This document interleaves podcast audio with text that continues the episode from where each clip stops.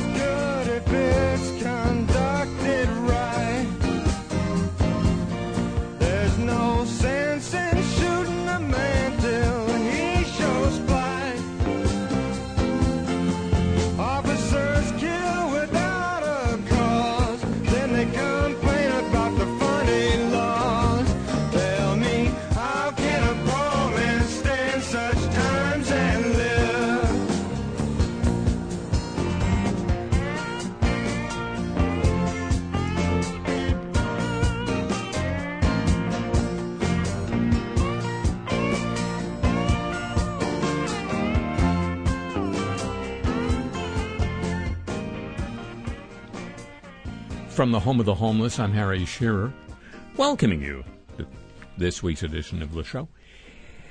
If you're hankering after a more normal life, let me uh, let me treat you to a hunk of normalcy right here.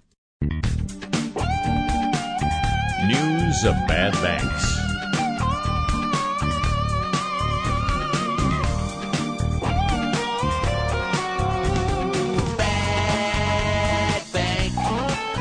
Well, after all, what's more normal than misbehavior by our by our banks? J.P. Morgan Chase and Company provided loans to virtually all of its commercial banking customers that sought financing through the Small Business Relief Program, while the lender's smallest customers were almost entirely shut out, according to data disclosed by the bank to Bloomberg. Not the candidate, the news service. More than 300,000 customers, Morgan's business banking unit, which serves smaller firms, applied for loans through the Paycheck Protection Program.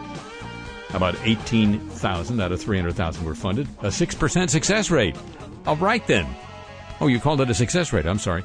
By comparison, about 65, sorry, 5,500 larger and sometimes more sophisticated customers of the commercial banking business applied for funding. Nearly all of them got loans. According to the bank's data, JP Morgan made a total of 14 billion in small business loans through the program, so-called small business loans. The data revealed that in the race to get a loan in the first come first served program, larger businesses had a leg up over smaller ones, even applying through the same bank. Isn't that wild? Restaurant chains including Shake Shack and Ruth's Chris, and the sandwich chain Potbelly Corporation. They received loans through the J.P. Morgan. As you know now, Shake Shack, and I think Ruth's Chris said they're returning the money. J.P. Morgan said it ultimately provided 26,500 loans to small businesses through both commercial and small business units. More than 60% of those went to companies with fewer than 25 employees, but its commercial bank with fewer clients was able to process applications faster, said a person familiar with the matter. Many larger companies also had lawyers and accountants filling out their paperwork, which helped them get applications completed and filed with the bank sooner. Many smaller customers, on the other hand, were left trying to input the documents themselves. We prioritize getting these loans to as many small businesses as possible, said a, said a, said a spokesperson for the bank. In an email to clients, a JP Morgan executive said the bank unit that serves smaller firms received applications from more than 75,000 clients in the program's first hour. The number grew significantly in the following days. We had more than 2,000 Chase employees work over that weekend of uh, April 3 to review these forms, contact as many people as possible, and help position them to complete their application, said the CEO of the unit, Chase Business Banking.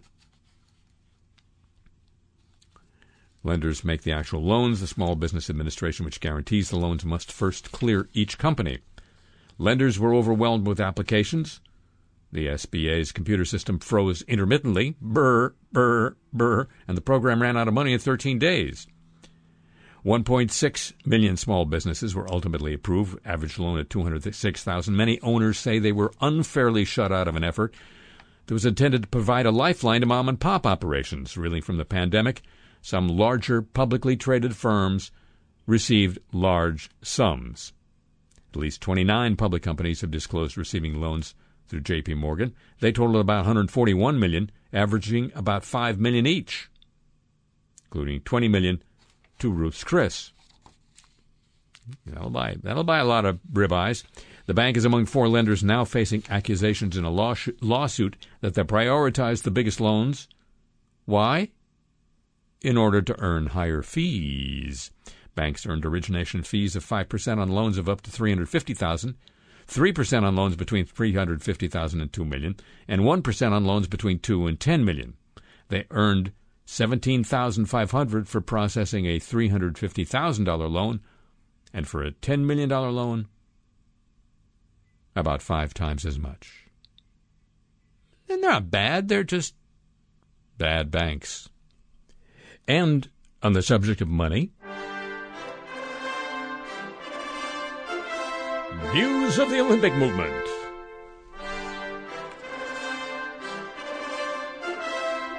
Produced by Jim Ebersol III.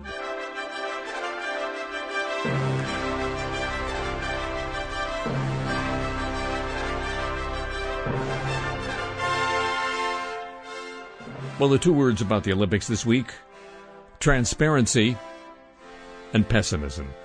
These both refer to the postponed, possibly, Tokyo Olympics, which were supposed to happen this July. The chief executive of the Tokyo Olympics promised transparency with the Japanese public regarding the cost of postponing the Games till the next real hot July. Neither the Japanese organizers nor the IOC has said what it will cost to delay the Games for one year. Early estimates in Japan range between $2 billion and $6 billion. I got that on me. It's, a, it's highly likely that the expense will be higher than the originally planned budget, said the CEO of the Olympic Committee for Tokyo. He said the exact amount was unclear, but we will proceed with transparency and explain to the taxpayers about the costs, unquote. That's because the taxpayers are going to be shouldering the costs, you see. Because it's, it's, it's a, although officials say the added costs are unknown, one thing is certain. It is the taxpayers who are picking up most of the bill, according to ESPN. The Tokyo City government, the local organizers, and the Japanese Olympic Committee are obligated under the contract signed in 2013. mentioned this last week to cover most of the costs. That uh, issue is sensitive in Japan because, like many countries, it could be deep in a recession next year. Next year, brought on by the thing. As a matter of fact, a Japanese professor of infectious disease says he is very pessimistic that the postponed games can open in 15 months. Quote, To be honest with you, I don't think the Olympics is likely to be held next year, says Kentaro Iwata, professor of infectious disease at Kobe University. Oh, Kobe. Um, holding the Olympics needs two conditions one, controlling COVID 19 in Japan, he says, and two, controlling COVID 19 everywhere. The CEO of the Tokyo Organizing Committee expressed his own reservations 10 days ago. The Organizing Committee and the IOC have said since then that there is no Plan B. Always a good idea, other than working for the Olympics to open July 23 next year. I am very pessimistic about that, unless you hold the Olympic Games in a totally different structure, such as no audience or a very limited participation, said Iwata. You have to invite so many athletes from many, many places, which is not very compatible with this infection that is causing a pandemic. Japan might be able to control this disease by next summer, and I wish we could, but I don't think that will happen everywhere on Earth. Cases are, not, unquote, Mr. Iwata. Cases are now spiking in Tokyo and other large cities.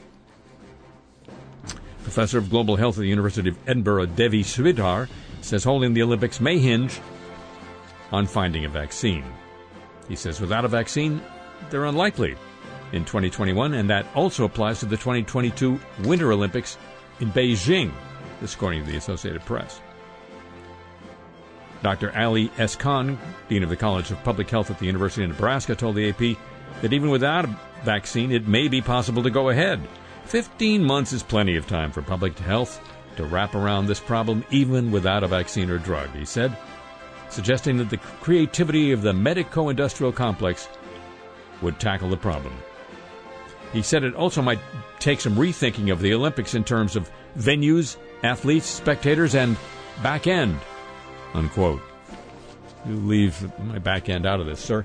The Olympics, it's a movement, and we all need one. Every day!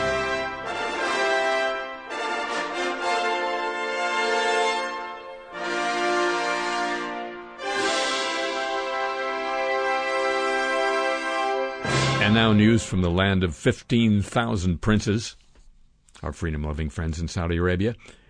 Well, that country appears to be exploiting weaknesses in the global mobile telephone network to track its citizens as they travel around the U.S. That's according to a whistleblower who's show, shown the British newspaper The Guardian millions of alleged secret tracking requests. The uh, whistleblowers seeking to expose vulnerabilities in a global messaging system called SS7. The data, he uh, revealed, appears to suggest a systematic spying campaign by the kingdom, according to experts. And who would know better than experts? The data suggests that millions of secret tracking requests emanated from Saudi Arabia over a four month period beginning last November. They sought to establish the U.S. location of Saudi registered phones and appeared to originate from Saudi's three biggest mobile phone companies. The whistleblower said they were able to, unable to find any legitimate reason for the high volume of the requests for location in, in information. There is no other explanation, no other technical reason to do this. Saudi Arabia is weaponizing mobile technologies. Unquote, the whistleblower. Well, they weaponize everything else, don't they? No. What do you mean? The data leaked by the whistleblower is also seen by t- telecoms and security experts who confirm they too believe it is indicative of a surveillance campaign by Saudi Arabia. Why didn't they just call Facebook? The data shows requests for mobile phone location data that were routed through the decades old SS7 global messaging system, which allows mobile operators to connect users around the world. Experts, here they are again, expressed alarm at the tracking request data because of the apparently persistent high frequency of the requests that appeared to be emanating from Saudi operators seeking to locate their subscribers once they entered the U.S. It's not known whether those operators requesting large amounts of tracking data about their subscribers were knowingly complicit in any government run surveillance program. However, it has already been widely reported that the Saudi government uses cyber weapons to hack dissidents and critics of the kingdom's crown prince. Uh, crown prince. Crown prince. Sure, that's a title.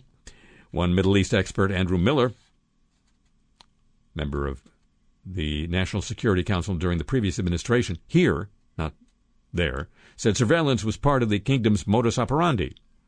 Quote, I think they're surveilling not only those they know are dissidents, but those they fear may deviate from the Saudi leadership. They're particularly worried about what Saudi nationals will do when they are in Western countries. Unquote. May, may need a bone saw or two. But now, once again, speaking of money,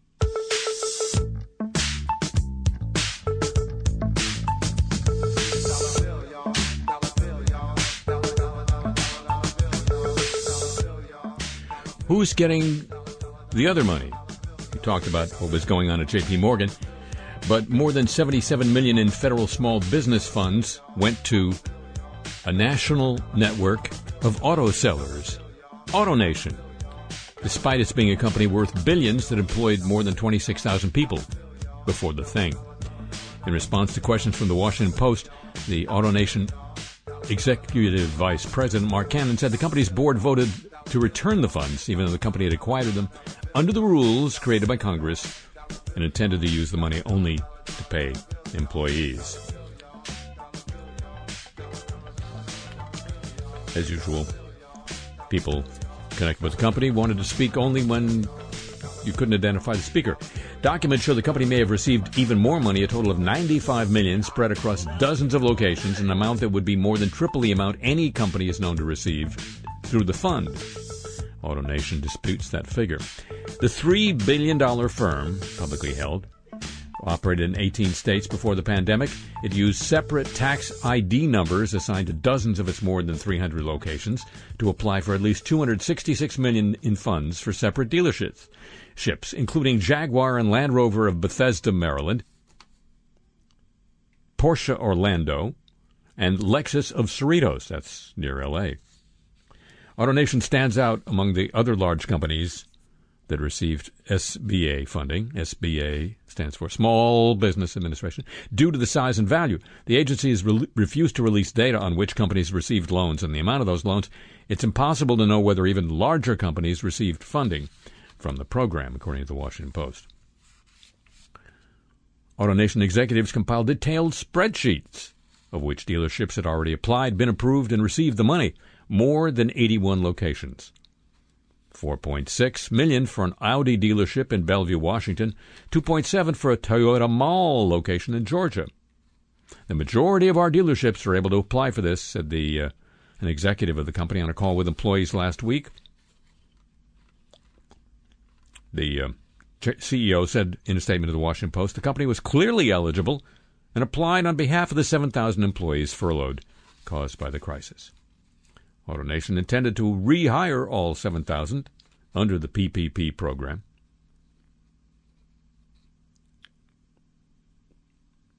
Two company employees said they took issue with AutoNation getting the money. Quote, small businesses don't have investors or millions in cash and credit to weather the storm. One of them said AutoNation could have made it through without taking these loans out. The employee said the loans are, quote, an obscene amount for any company to take out of this fund that was intended to help keep our communities intact. Unquote. The funds were intended to go to companies with fewer than 500 employees that are unable to obtain credit elsewhere. An AutoNation general manager, a different employee, said it was, quote, disappointing that a large publicly traded company can cloak itself in these different entities so it can reach out and grab these millions of dollars. The general unquote. The general manager added all the decision making was done by executives. Quote, none of us at the store level had any idea we were applying for this money. That was all done at the corporate level. Unquote. Follow the dollar. And speaking of money, speaking of money again, uh, we are now in this weird period. It's all been weird. It's all weird, but this weird period where different political figures in different political subdivisions in this country and in different countries abroad are weighing in with different ideas for when and how to recover from the lockdown, as it's called in most countries, uh, that has followed the COVID 19 virus.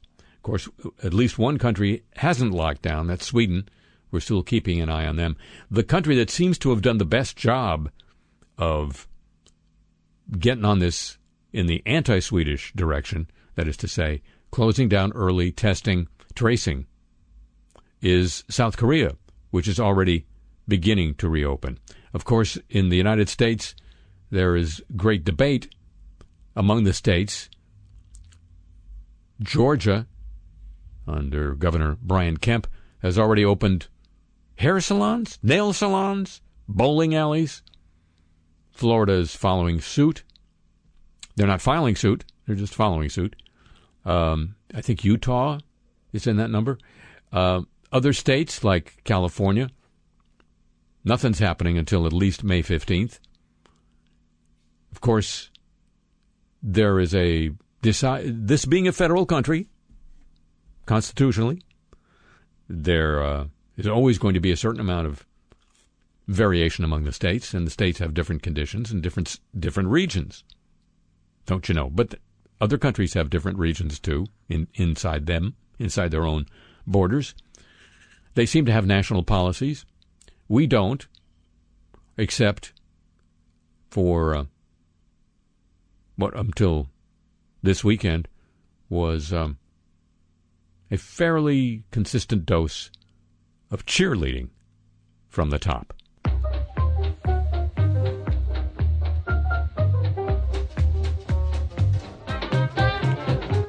Tired of sheltering, sure you are. In a room you want to be in your car. Scientists say, sure they do. Trouble is, scientists don't know you. Let's get back out, America. Give the market the juice that it needs. No need for doubt, America. Let's see what happens, see where it leads.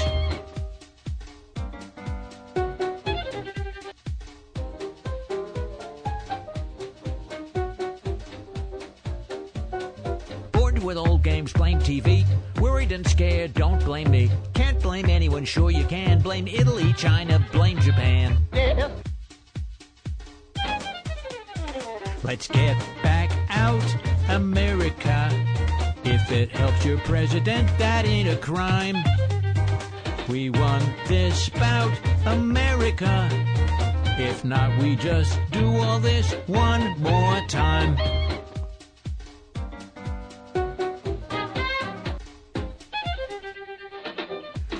Your bailout? I don't know. Taco Cabana got their dough. What's wrong with the Dems? I'd ask that too. Unlike me, they don't care about you. Let's get back out, America. Florida and Georgia have the cure. Got to shout, America. It might not be presidential, but my one credential is I'm so And now, ladies and gentlemen, news of the warm, won't you? It's a copyrighted feature that's broadcasted. Last I checked, but I never checked. Soft, listen to the warm. We can listen to the warm. Findings published in the journal Science Advances. Where's, where's the journal Science Retreats? I want to. Findings published in that journal show that oil and gas operations in America's sprawling Permian Basin are releasing methane at twice the average rate found in the previous studies of the 11 other major U.S. oil and gas regions. This is authored by scientists from the Environmental Defense Fund, Harvard, Georgia Tech, and the Netherlands Institute for Space Research. Quote, these are the highest emissions ever measured from a major U.S. oil and gas basin. There's so much methane escaping from Permian oil and gas operations, it nearly triples the 20 year climate impact of burning the gas they're producing. That's the co author of the study. These findings demonstrate the rapidly growing ability of sal- satellite technology to track emissions like these and to provide the data needed by both companies and regulators to know where emissions reductions are needed. Unquote. Uh, Permian oil and gas operations are losing methane at a rate equal to 3.7% of their gas production. The wasted methane, which is the main component in natural gas, is enough to supply 2 million U.S. households. Well, where are they? Why, don't they, why aren't they lining up? Methane is a potent greenhouse gas human emissions of which cause over a quarter of today's warming. Satellites offer an important new measurement tool that can cover large areas faster and more frequently than conventional methods. Good for satellites. Me- uh, Permian Basin is basically Texas, Oklahoma, I think. I don't have my basin maps in front of me or behind me. When iron is limited, the tiny algae that live within coral cells, which provide the majority of a coral's nutritional needs, change how they take in other trace metals, which have cascading effects on vital biological functions. A new study in the journal Coral Reefs, I get it for the ads, explores how different species of these microalgae rely on iron, whose already limited supply in oceans could decline with warming ocean waters, perhaps exacerbating the effects of climate change on corals. Quote, iron deficiency is not just a problem for humans, hence Geritol, but for other organisms as well, said Hannah Reich, a graduate student in biology at Penn State at the time of the research and author of the study. So, why don't you uh, get some calf's liver for the uh, corals? Great source of iron. On April 1st, water managers across the West used the amount of snowpack present as a part of a simple equation to calculate the available water supply for a given region that year. Historically, this method has accurately predicted whether large areas of the West will experience drought and to what degree. Now, new research from Colorado University Boulder suggests that during this this here century, this one right here, our ability to predict drought using snow will literally melt away. By mid century, over two thirds of western U.S. states that depend on snowmelt as a water source will see a significant reduction in their ability to predict seasonal drought using snowpack, according to the study in Nature Climate Change. Hey, if we're flying blind, might as well fly totally blind. News of the Warm, copyrighted feature of this broadcast.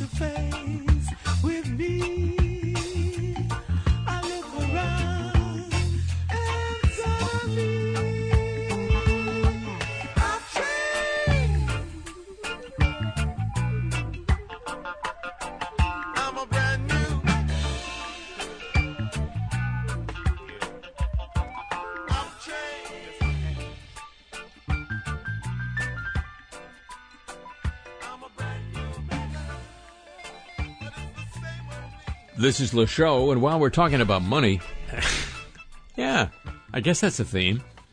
I'll have to ask Ira if that qualifies as a theme.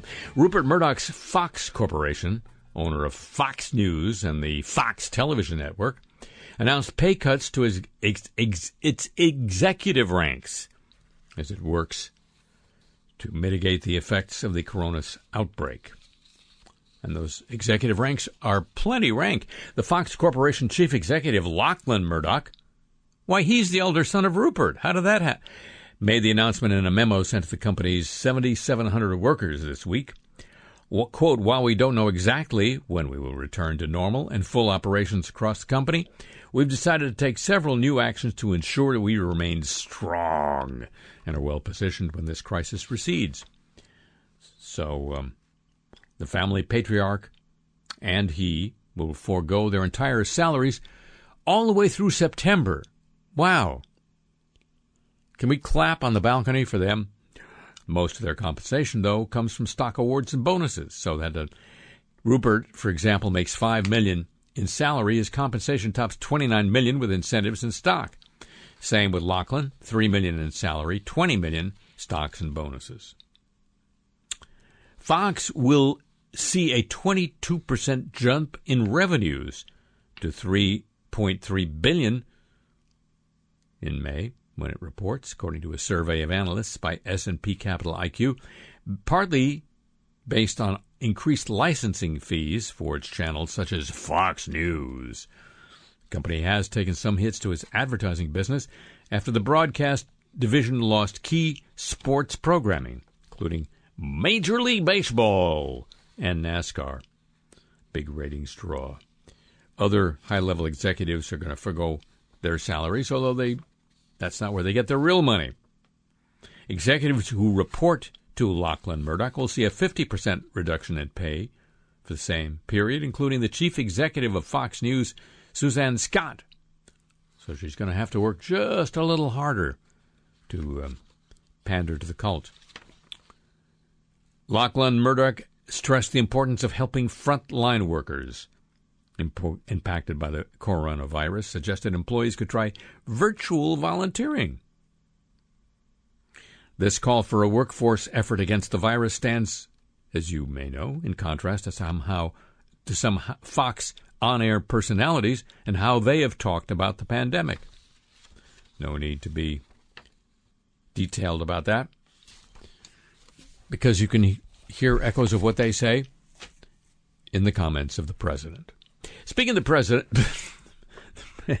President Donald Trump, um, yes, much controversy this week when uh, he kind of riffed at his Thursday news conference. Um, an official from the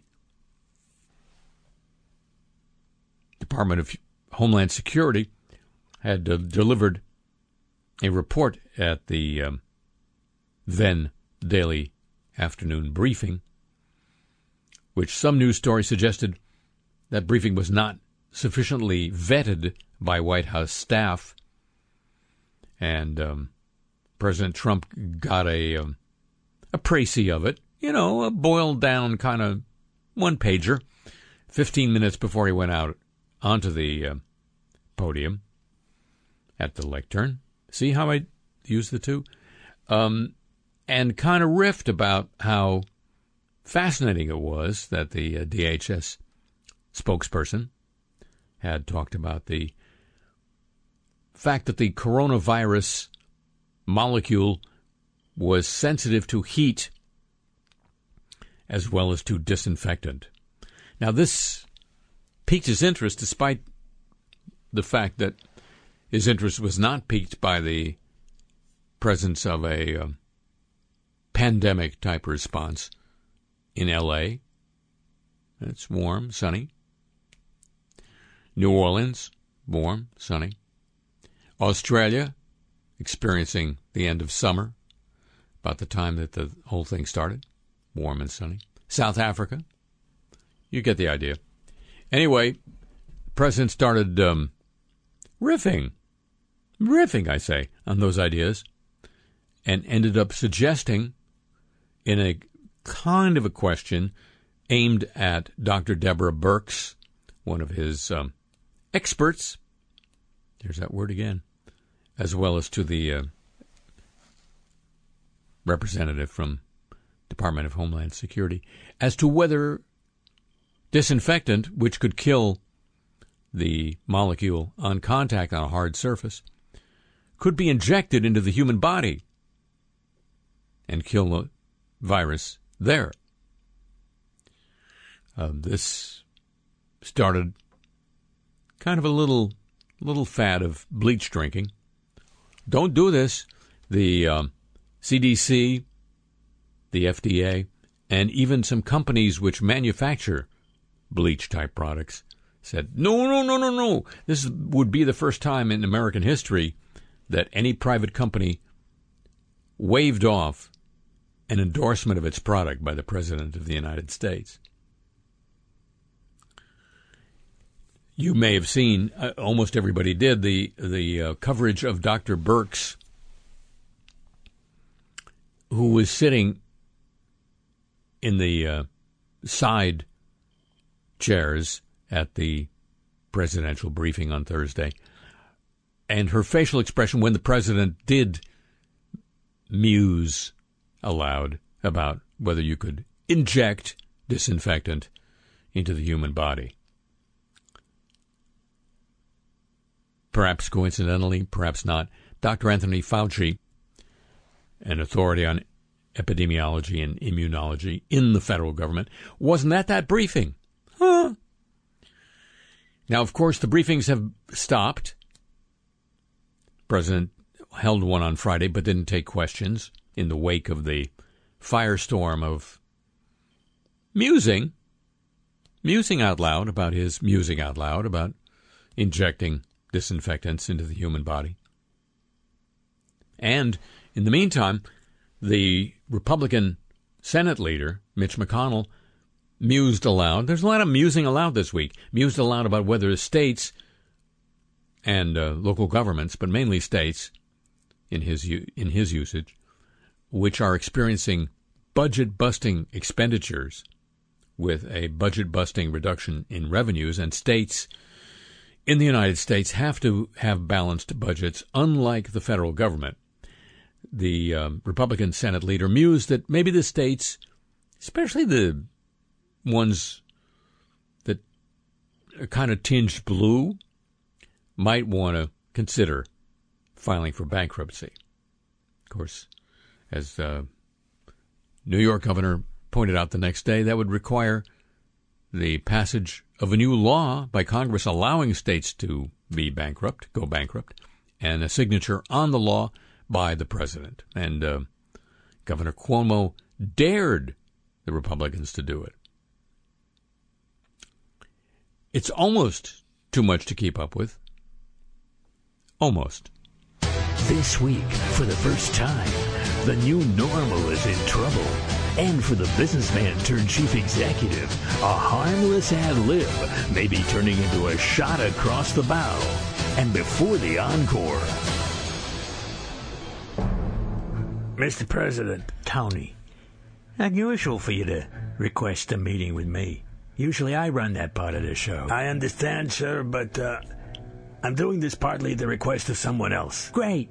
But in case you haven't noticed, the name of this production is not MTV Total Request Live, right? Am I right? Uh, Dr. Birx asked me to talk to you. What? She wants a bigger scarf budget? I, I'm telling you, Tony, that woman is hiding either wrinkles or scars. Big time. I, I don't pay much attention to her complexion, sir, but she admires you so much. It's uh, it's difficult for her to say what she wants to uh, communicate face to face. Extrapolating from her behavior, I'd say if something would happen to Melania, I'd get a younger one. So it's a big deal. I got Hannity on pause. uh, well, she feels it's getting harder and harder for her to be at the full briefing every single day. What? I'm wasting her time? I got more serious people than her standing on that podium with me. You, for example. Well, sometimes I have to excuse myself to meet with. Okay, then Mike. He doesn't even excuse himself when he belches. what a genius move he was. Wonder whose idea that was. Oh, yeah. Mine. So what's Deborah's problem? Uh, look, she feels very slightly compromised when things that are said on that platform clash very, very subtly with what uh, scientific evidence tells us.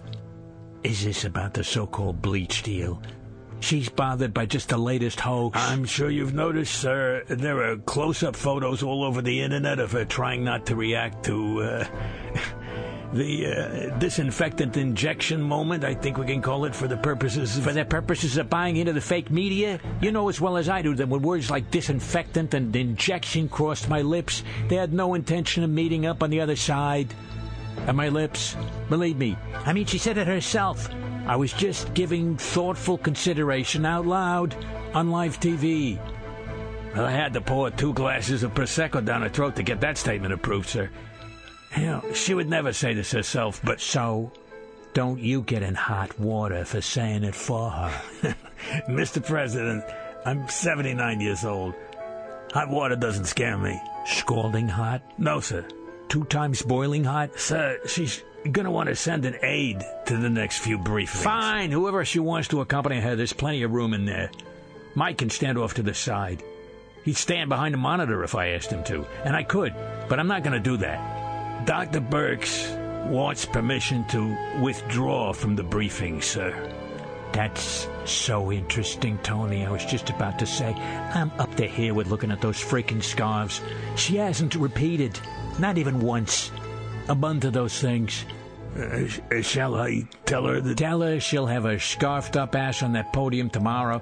Oh, she's out of here with a letter of non recommendation signed by my auto pen personally. All right, sir. And, Tony, Yes, sir. you've got a task for this week. All right, sir. Make sure you keep a cork in it. Right? Only way to be, sir. Mitch, Sir, normally the last thing I do is come interrupt you during your Lou Dobbs time. Ah, no problem, Mitch. I got a DVR rolling. See? Watch this. It just starts up at the big. What the freaking hell? Well, that looks just like Wheel of Fortune, sir. My wife's brother loves that show, so I DVR set to the wrong freaking channel. Who does that? Okay, Mitch, make it snappy. I gotta get somebody to fire somebody. Mr. President, we're approaching a very delicate time frame. No kidding. I gotta make an incredibly tough decision by Sunday night. So you've committed to a national plan for the reopening? A what for the what? I have to decide by Sunday if we stick with the original date for the convention. You know, so I can get renominated. Kind of important for the whole re-election thing. Well, in a way, that's why I'm here. Uh, uh, uh, uh, we're not gonna go move the convention to Louisville. I mean, we could. I could. I have the absolute power to move it, but A lot of my members are getting a little bit on the nervous side. Part of it's me. Probably shouldn't have said the B word. what word is that again? I, Bankruptcy.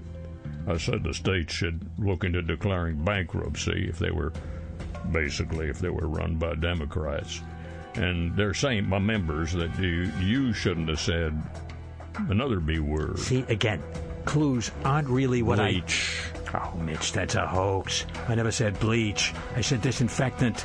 Bleach isn't a disinfectant. It's a, a, a- a bleaching agent. Sir, I know you love your briefings. Love, it's the way I get between the fake news and my base. It's like I'm the vaccine for the fake news virus, and we've already tested me.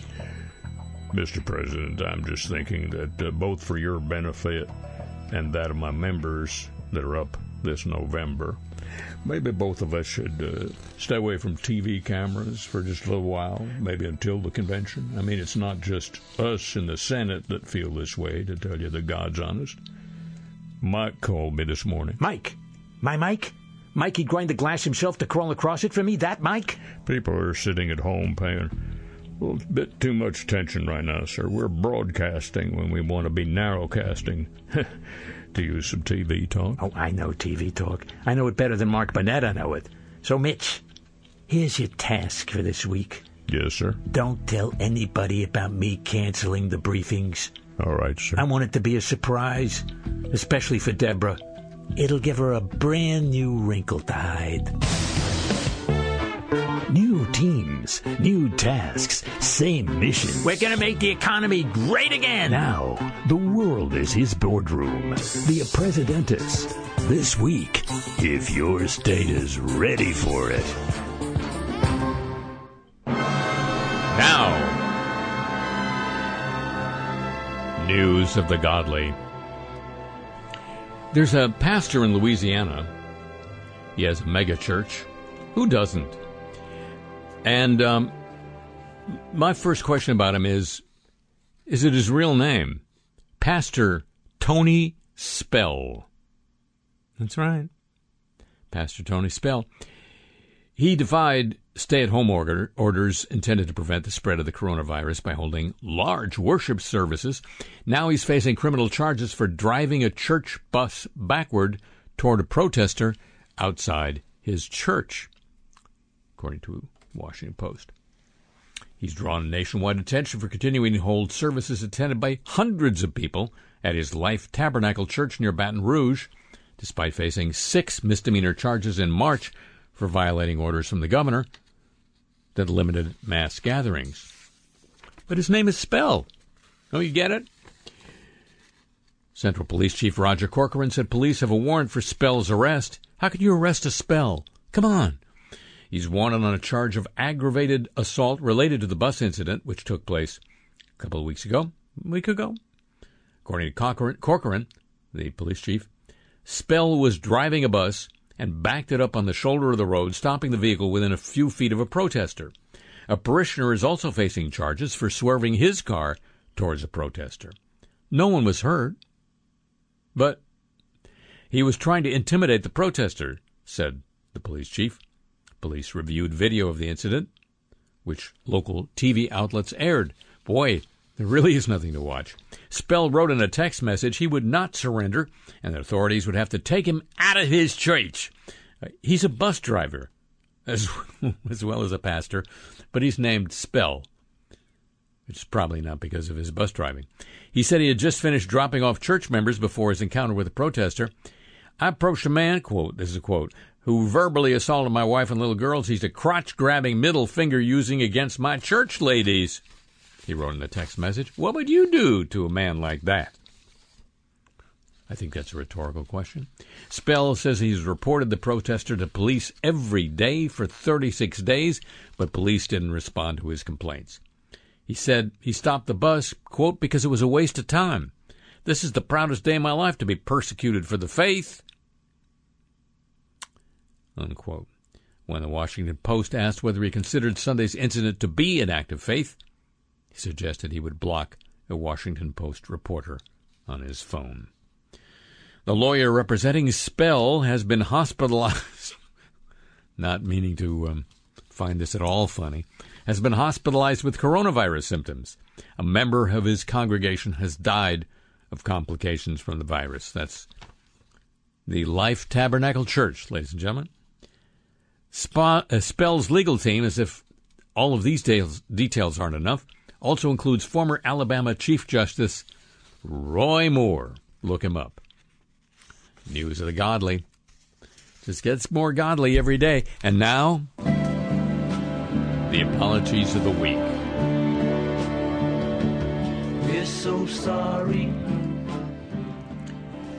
Dateline Rowan County, North Carolina, a glitch or hiccup resulted in several people receiving multiple calls and texts from the ROCO alert system in Rowan County.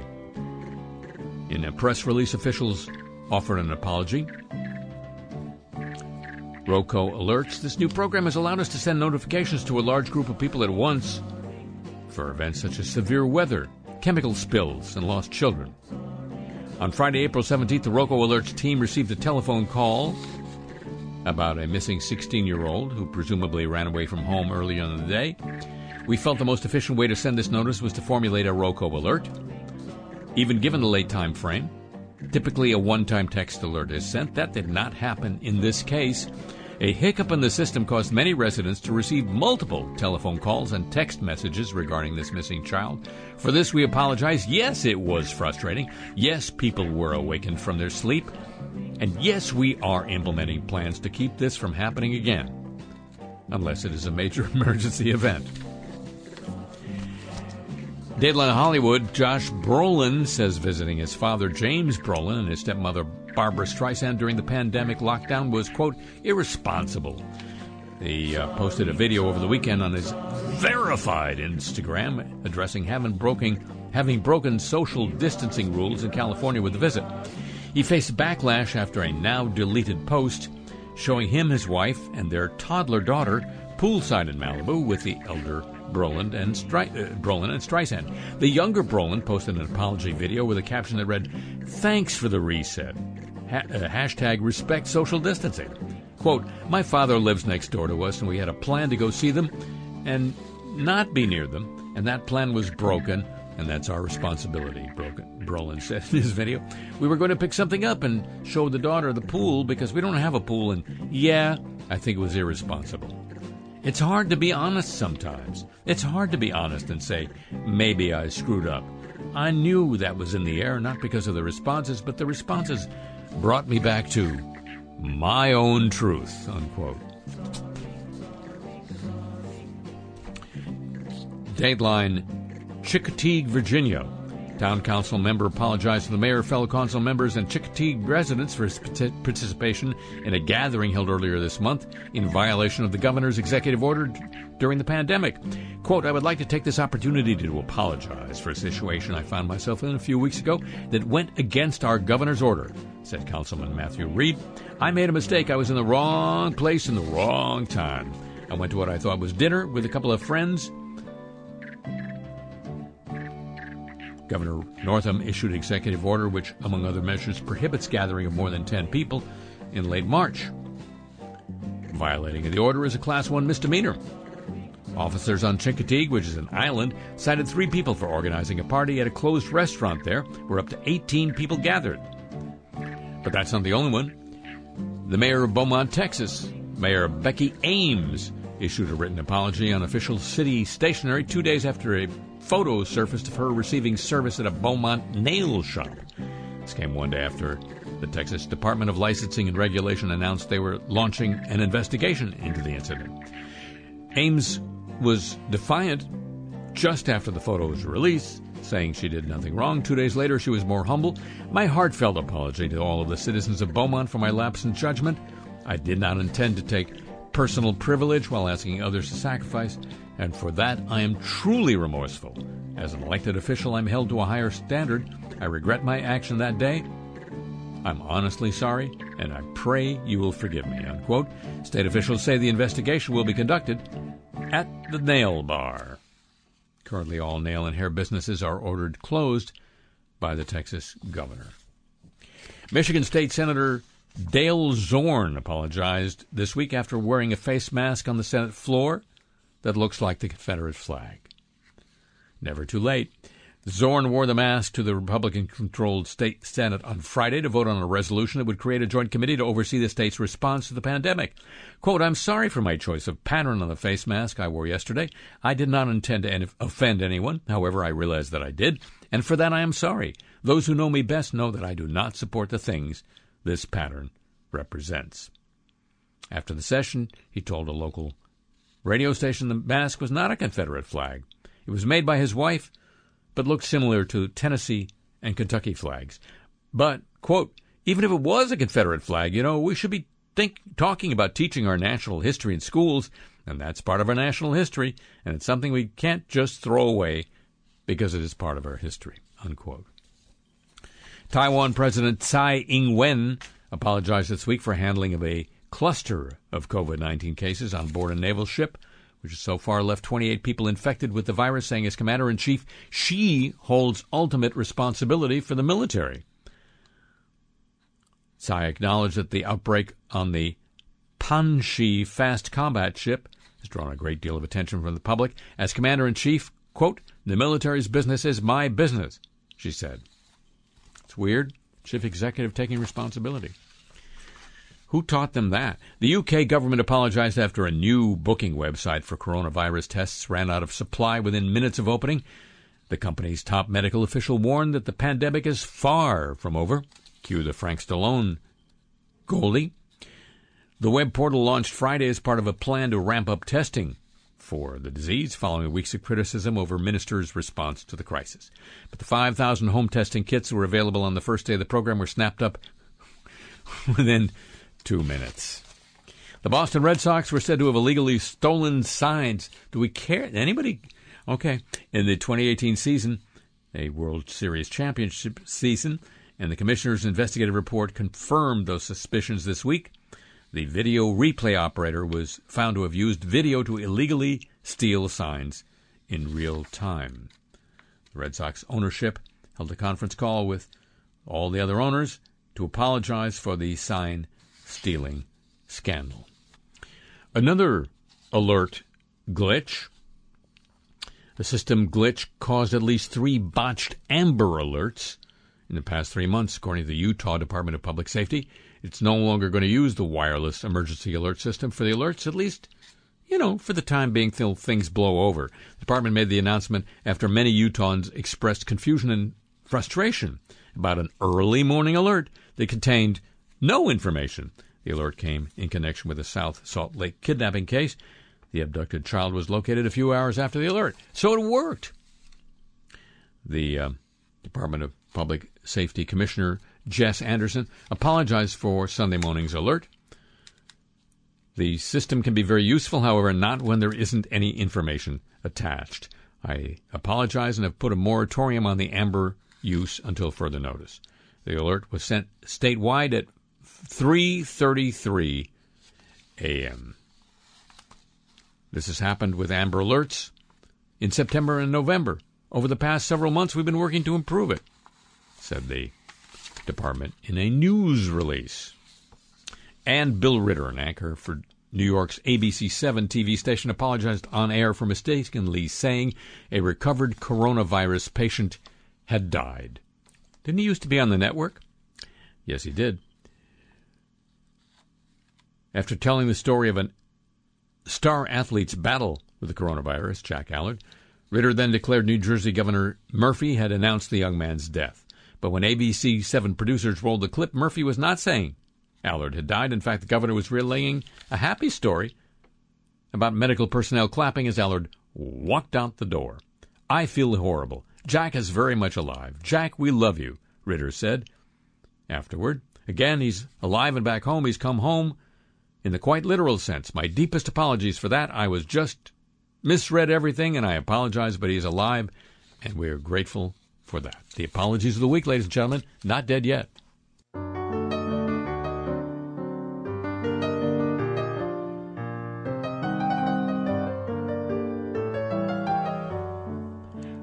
That concludes this week's edition of the show. Back next week at the same time on these same radio stations and on your audio device of choice whenever you choose. To show chapeau, to the San Diego desk, to Pam Halstead, and to Tom Walsh, Tom, Thomas at WWNO New Orleans for help with today's program. Email address, playlist of the music, your chance to get a Cars I Talk t-shirt, all at harryshearer.com. And I'm on Twitter at the Harry Shearer. The show comes to you from Century of Progress Productions and originates through the facilities of WWNO New Orleans, flagship station of the Change is Easy radio network. Stay home, stay safe.